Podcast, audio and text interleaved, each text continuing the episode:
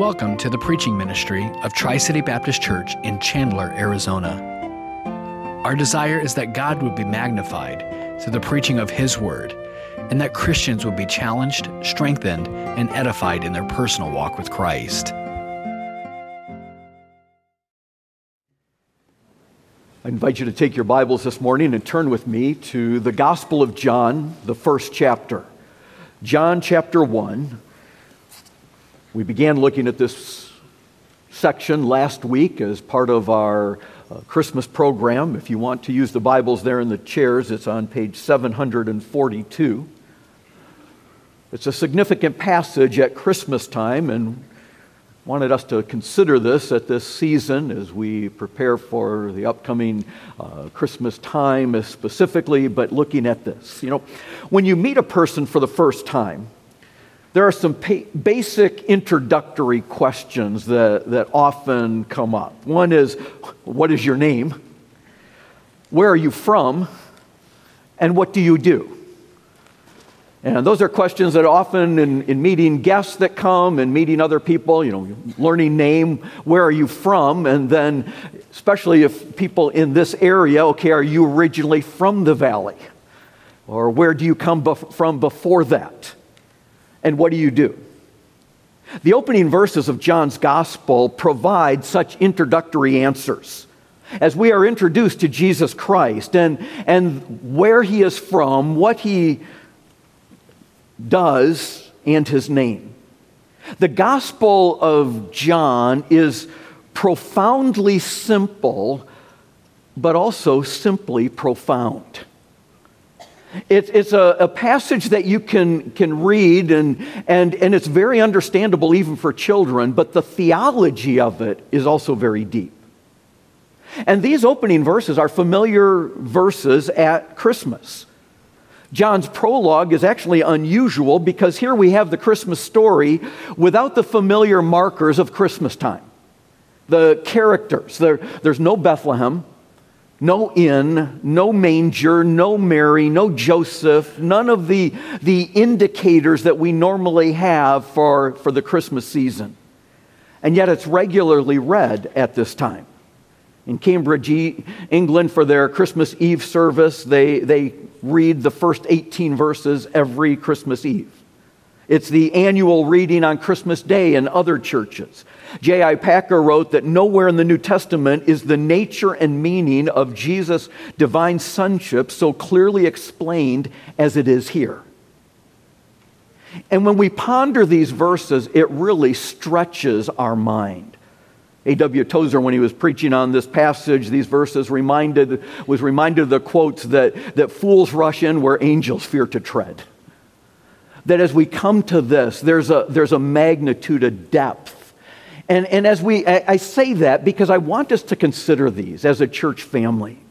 And what I want us to see from this passage this morning, and really the opening three verses, is that Jesus Christ, the Word, is able to save sinners because he is God the Son. This is foundational to the Christmas message. It's foundational to our salvation. It's foundational to the gospel message. So if you have your Bibles open, follow with me as I begin reading in verse 1. We'll read the first five verses of, of John 1. In the beginning was the Word, and the Word was with God, and the Word was God. He was in the beginning with God. All things were made through him, and without him, nothing was made that was made. In him was life, and the life was the light of men. And the light shines in darkness, and the darkness did not comprehend it. Let's pray as we look at this passage. Lord, as we look into your word, we pray that you would open our eyes, that we would behold wonderful things out of your word, that we would apply them personally, and that if there is one listening today that has not had the light of the gospel shined into their dark soul, their heart, that they would understand the hope that there is because Jesus Christ is God. And we ask this in his name. Amen. As I mentioned last week, these opening verses are, are like a foyer leading us into the gospel. The prologue, which goes through verse 18, provides not only an introduction to the, to the passage, to the, the gospel, but a summation of the key themes that will be discussed in John's gospel. So, from verse 19 of chapter 1 through chapter 20, verse 29, it really lays out the accuracy of these first 18 verses. There are some, some opening declarations, some essential statements in this passage, in these first 18 verses. And, and while I don't have them on the screen, I draw your attention to verse 1. In the beginning was the Word, and the Word was with God, and the Word was God. Verse 14, and the Word became flesh and dwelt among us, and we beheld his glory, the glory as of the only begotten of the Father, full of grace and truth and verse 18. No one has seen God at any time. The only begotten Son, who is in the bosom of the Father, he has declared him. These are the statement that Jesus Christ, the Word, is able to save sinners because he is God. He's God the Son. The first thing that we see in this passage is that the Word is eternal. You know, from a historical setting, the Gospels bring us to history. All of the Gospels are written about Jesus Christ and, and place him within history. Matthew begins with a genealogy that ties Jesus to David and Abraham. Matthew tends to tell us what Jesus said.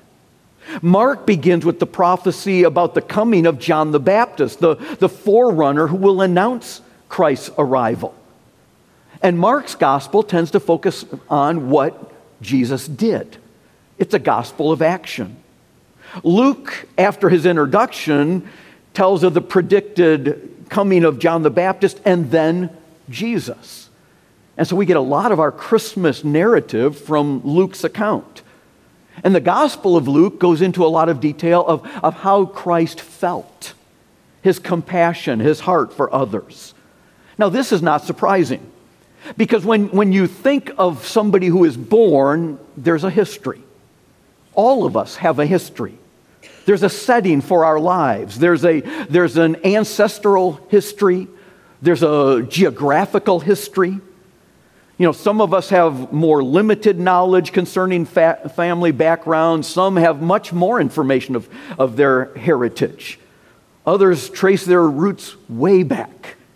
You know, when we did our questionnaire concerning the demographics of Tri City Baptist Church, we, we learned that we have people from um, over 60 countries in their ancestry, three Native American tribes. There were, there were two people in our church, and we really didn't ask a lot of these questions, but we got the information. It was fascinating that there are two people who had descendants who were slaves.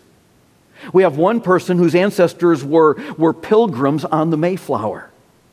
Someone else can trace their, their six generations that were born in Iraq. Well, I'm sure there were people in John's day who could trace their ancestry way back. They knew what tribe they were from, they knew the family tree, they, they kept track of those things. But John takes us back further than any of that, further than any person can go. John begins with a theological setting. He's going to give the story behind the story, the significance of that child that was born of Mary in Bethlehem. And so, in his introduction of Christ, who is named in verse 16, he goes back before Bethlehem, before King David, which Luke tells us Jesus was of the house and lineage of David, before Israel entered the promised land before Abraham, which is where Matthew's gospel starts in Matthew 1 2. He goes back before the stars were created, before the angels were created.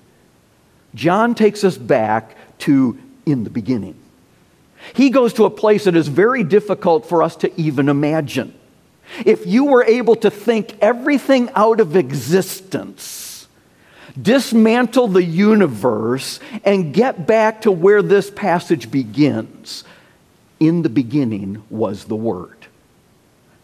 What this is telling us is there never was a time when the Word was not. Do we grasp the significance of that? I mean, what we find in this passage and, and what we are looking at this morning is really going to stretch our minds to the limits of what we can comprehend. Now, for some of us, that may not be much stretch, and we're okay, I'm at the end. But it's going to stretch all of us. I, I remember many, many years ago when I was a child, a young child, hopefully very young, and interacting with my, my grandpa Endean. My grandpa Endean came over from Cornwall, England. He, he liked to joke around. I, I, I, my sister and I still laugh about silly songs that he taught us. And as a young child, I remember one day I was talking with my grandpa. I don't remember how the conversation went, but it was probably something about how I, I was growing, you know, feel my muscles as children often do. And he said, and I was telling him I could do a chin up, I could lift my whole body off the ground. And so he made the comment. He said, Well, if you can lift yourself up, could you stand in a basket and pick yourself up because you can lift your weight? So I tried it. And at a very young age, I got a lesson in physics and gravity. And we, we laugh because we know that's really not possible. But you know, some of the theological truths that are presented here are going to be like us trying to pick ourselves up in a basket that our, the gravitational pull of our humanity is the barrier to our grasping God's infinity. And the exercise of trying to understand, though, will strengthen our spiritual stamina and perception while it stretches us. In the beginning. Well, where was Jesus Christ before he came to earth? I mean, that's the where are you from question. And, and with that angle, we've, we've never really, we don't consider that with people. I mean, we, we have a very active children's ministry, a nursery ministry that is necessary, and, and it's a delight. And, and one of the things I enjoy is, you know, when I welcome visitors, I don't do anything to embarrass our visitors, but, but when we have some first time guests, I, I do enjoy announcing the, the first time visitors of our young couples. And so back in October, I think it was on a Sunday evening, I got to announce the, the welcome our granddaughter, Kyria Sophia Endean. But nobody came up to me and said, now, so where was she before she came here? She was at home. She was with, was with mommy. No, no, I mean before that. She was in mommy's tummy. No, before that. Well, at that point, nowhere. I, I reject the false idea of reincarnation. People have their beginning through the reproductive process, life begins at conception. And if someone kept pushing that question, I would have two thoughts. Either they failed biology, or we need to have a different discussion of biblical theology. But I would have no hesitation of saying this conversation's not going very far. I'm not going to start wondering, wow, you know, I've never thought about that. I wonder where she was. No, life begins at conception. That was not the case with Jesus Christ. Yes, he was conceived, but before that, in the beginning, he was. There was never a time when the Word was not. And it's an interesting statement here in John 1 because the, the terminology would be very familiar to a, to a person who knew the Old Testament, who knew Genesis. Because Genesis 1 1 be, starts with in the beginning, just as John 1 1 in the beginning. And for a person who knew Genesis, what would they think? What would they know comes next? In the beginning, God. In the beginning, God created. Well, John 1 1, in the beginning was the Word. The Word was with God, the Word was God. Where did God come from? He always was. He has always been. This is the, the self existence of God. This is a truth that will stretch our minds. And as the more you think about it, you realize you're trying to pick yourself up from in a basket. And if you did not know the Bible, or maybe this is new to you, you know, what comes to your mind when you read, in the beginning was the Word? What does Word convey? Well, word is a form of communication, of self expression. For the Greeks, the thinking of the day and when the gospel would have been written, the idea of the word was, was that of reason, of thought. But for the Hebrew mind, it involved more than just thought, it involved action. The Word was the power of God in action. Jesus Christ, the Word, is the revelation of God, but He also is the revealed God. And so, John in this prologue is laying out what he's going to state as his theme at the end of the, the book. In John 20, verse 31, it says, But these signs are written that you might believe that Jesus is the Christ, the Son of God, and that believing you might have life in his name. And so, these signs, and there's various signs given in this gospel that are given for that purpose. In fact, if you want to look across the page or over a page in chapter 2, verse 11, it says, This beginning of the signs Jesus did and manifested his glory, and his disciples believed on him. They believed in him. These signs are given that they would believe. In chapter 2, verse 23, it says, And many believed in his name when they saw the signs which he did. Chapter 12, verse 37 although he had done many signs before them, they did not believe. These are given that we might believe. Because he's the Word, the power of God in action, he cannot be dismissed or ignored, but he must be adored. We have a responsibility there that he is eternal. But the second thing we see in this opening verse is the Word is distinct. There's, there's a difference, there's a personality, and the Word was with God. And then in verse 2, as it says, He was in the beginning with God. The, the word we saw at the beginning of this verse was pre existent. Now we see He's coexistent. The Word is not less than God, but there is something rightly called God that is not the Word. And, and again, our minds are getting stretched. We're trying to pick ourselves up in that basket. Christ is God, but the Father is not the Son. And, and so the Word was with God. You know, you can be by yourself, but you can't be with yourself. And, and people who claim otherwise are said to have some psychological concerns or a mental disorder. I heard the, the little poem years ago roses are red, violets are, are blue, I'm schizophrenic, and so am I. no, we, we know that if somebody thinks they're two people, there's a problem there. The Word was with God, but it was not a psychotic event or some type of a mental disorder. And we call this the doctrine of the Trinity or the triunity is more theologically accurate. And the Trinity is easy to state, and it's almost impossible to understand. It really is stepping into that basket and trying to lift ourselves up. God is three in one, three persons in one essence. How can you explain this? I really can't. I'm standing in a bucket. I'm trying to lift myself up. But without the triunity of God, there would be no incarnation of God the Son. And so it's an important doctrine because our humanity limits our understanding of the infinity of God. Now, but I think there's a practical aspect as well to this that while there's a difference of personality, just stop and think. When people think about who God is or what God is like, if you say to somebody, you know, what do you think of God? What is the number one attribute or characteristic that usually comes to mind? God is love.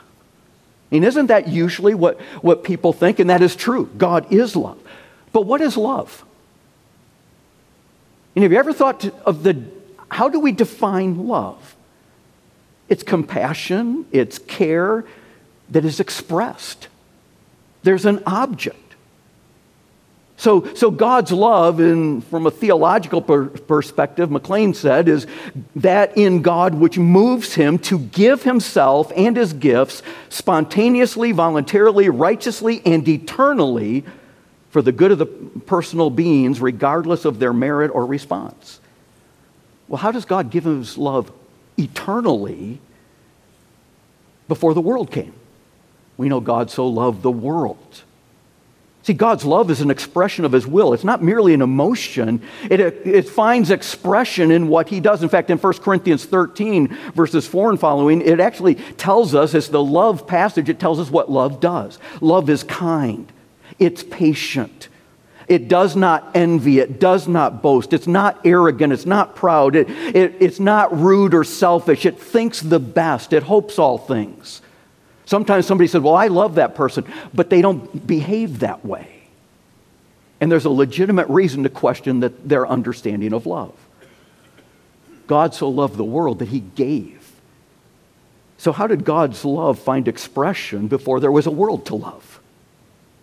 How was it evidenced? I mean, is it possible to love without an object? If there were no triunity of God, how could love exist in eternity past? The Father loved the Son. And we, we kind of just scan, skim over this, but we find this very clearly laid out in the Gospel of John. In John chapter 3, verse 35, it says, The Father loves the Son and has given all things into his hand. Verse 36, He who believes in the Son has everlasting life, and he who does not believe the Son shall not see life, but the wrath of God abides on him. The wrath of God abides in part because they don't love his son, who the Father loves. John 5, verses 19 and 20. Then the Son, then Jesus answered and said to them, Most assuredly I say to you, the Son can do nothing of himself, but what he sees the Father do, for whatever he does, the Son also does like, in like manner. For the Father loves the Son and shows him all things that he himself does. John 10 17 says, Therefore my Father loves me, because I lay down my life that I may take it again. John 15 9, As the Father loved me, so also have lo- I loved you. Abide in my love. And if you keep my commandments, you will abide in my love, just as I have kept my Father's commandments and abide in his love understanding the distinction here is important because it, gets us to the heart of God, the love of God.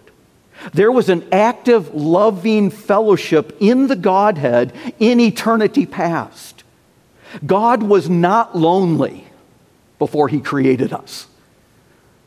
It, it, there was not depression in heaven. He said, You know, I, I need a world. No, there, there was a loving relationship Don Carson said, in the beginning, God expressed himself, he spoke, and this expression was with God, his counterpart or fellow in fellowship with him, and this expression was God, God's identity. And that brings us to the third point the Word is deity. He has the same attributes that Christ is God, but the Father is not the Son. So John 1:18 as I've mentioned already is no one has seen God at any time the only begotten son who is in the bosom of the father he has declared him. You know sometimes with family we can say oh, I can tell that's your child. You, you there's a similarity.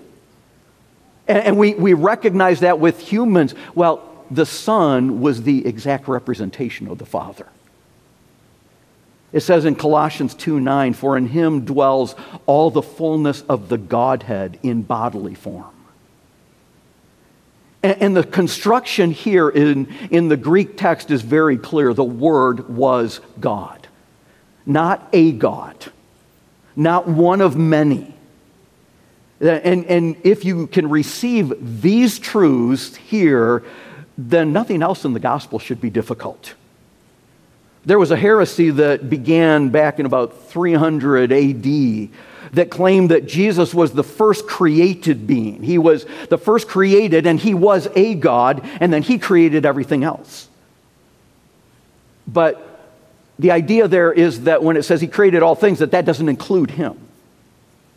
Well, that, that's heresy, and it continues today.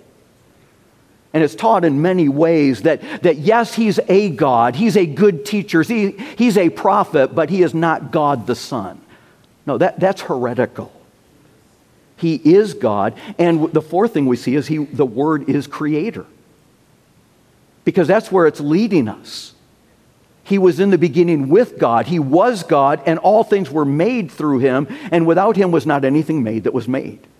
The creative activity that he was in the beginning with God, bound up with God at creation, God is different from the created order. There's a creator creature distinction.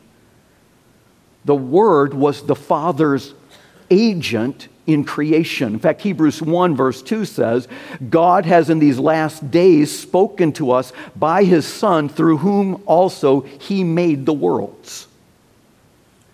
And, and the clarification, the, that false idea that all things, that somehow the Word is exempt from that, that he was first created and then created everything else, but the Bible doesn't allow that.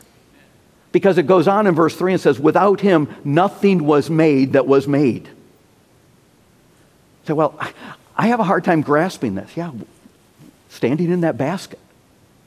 You know, it takes faith to believe that Jesus Christ made everything, but it also takes faith not to believe it. Because you're going to put your faith in something. So if he didn't do it, how did we get here? Stephen Hawking, who I quoted last week, that he thinks that the idea of the afterlife is a fairy tale for people afraid of the, the dark, and he was I thought the best comeback to that was, well, atheism is a fairy tale for those who are afraid to come to the light. But he said it was, it was gravity. Others say it were gases that were out there. I would rather put my faith in God than in gravity or gas. But you're going to put your faith somewhere. What was in the beginning? Something had to be there. And, and understanding if you don't exist, you can't bring yourself into existence. So, in the beginning was the Word. And because Jesus Christ is who He is, He is able to do what He does. See, without the incarnation, there could be no redemption. We needed the God man to come to save us, to be born, to die to pay the penalty for sin. There could be no application of the redemption unless it was the Son bringing us to the Father through the Holy Spirit. You know, some people like to claim that Jesus wasn't God, but he was a good teacher. That's really not an option. If he was not who he claimed to be and he knew it, he was a deceiver. He was a liar. And if he's not who he claimed to be and didn't know it, then he was deceived. C.S. Lewis in Mere Christianity really stated it well, a very familiar quote to many of us, but he brings us to that understanding. He says, I am trying here to prevent anyone from saying the really foolish thing that people often say about him. That I'm ready to accept Jesus as a great moral teacher, but I don't accept him, his claim to be God. That is one thing we must not say. A man who was merely a man and said the sort of things Jesus said would not be a great moral teacher. He would either be a lunatic on the level of a man who says he's a poached egg, or else he would be the devil of hell. You must make your choice. Either this man was and is the Son of God, or else a madman or something worse. But let us not come up with any patronizing nonsense about his being a great human teacher. He has not left that open to us. He did not intend to. That really sums up who do we see God to be? What, we've been introduced. What, was his, what is his name? The Word. Where is he from? From God. What does he do? He is God, He's the Creator. And the Creator has rights and respons- because of that, those rights, the creation has responsibility. That's us. We can't just pass this aside when we understand who He was. So, what have we seen? Jesus is God. That's John 1 1. That we see that He is God. We need to approach the gospel in a worshipful awe and adoration. If you can completely understand, understand God, you won't worship Him. We bow in humble adoration because we can't fully grasp but we say, My Lord and my God. As our, for our TCA program a few weeks ago, hearing our children, the entire school singing, Worthy, worthy, worthy. That ought to be our response because Jesus is God. We also see Jesus is man. We see that in, in verse 14. So that not only is Jesus God, he is man. The Word became flesh and dwelt among us. From conception to birth through childhood, he grew and learned. The very God of very God humbled himself, taking the limits of humanity while still remaining fully God, the one person with two natures. And again, we're standing in a basket trying to pick ourselves up. The divine nature was eternal with the Father, the human nature was born in Bethlehem. The divine nature knew all things, the human nature grew in wisdom. He had to learn the Hebrew alphabet, the Greek alphabet.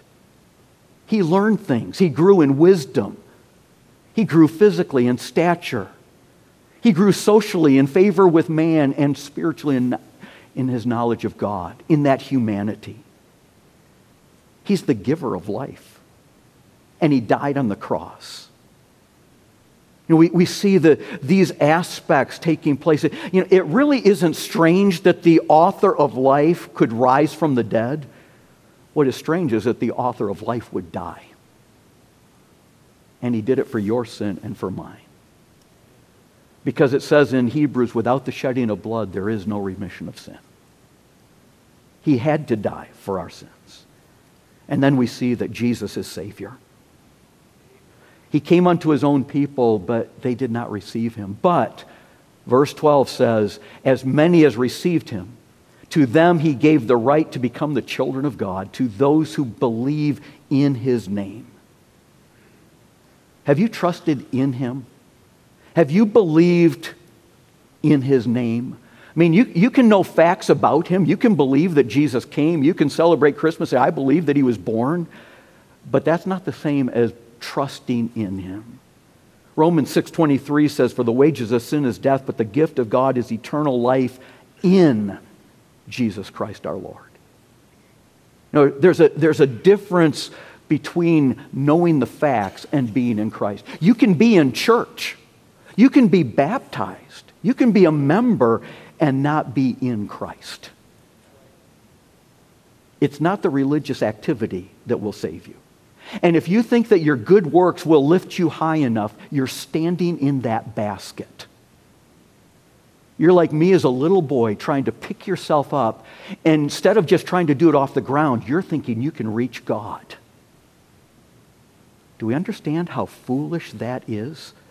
The gravitational pull of our humanity and our sinfulness. It's absurd. And yet, how many people are trusting their good works rather than the finished work of Christ alone? Have you received him?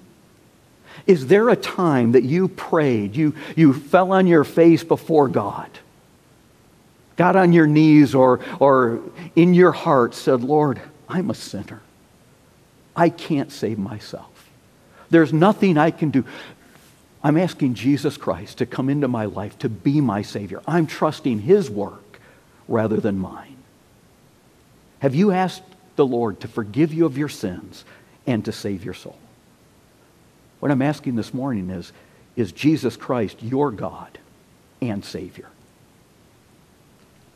If not, He can be. That's why we're here. That's why we're sharing this. And if he is, then we have the good news of the glorious gospel of Jesus Christ. If this is all new to you, I would encourage you to read the Gospel of John. We've just scratched the surface. It, it's profoundly simple and simply profound. Is he your God and Savior today? Let's look to the Lord in prayer.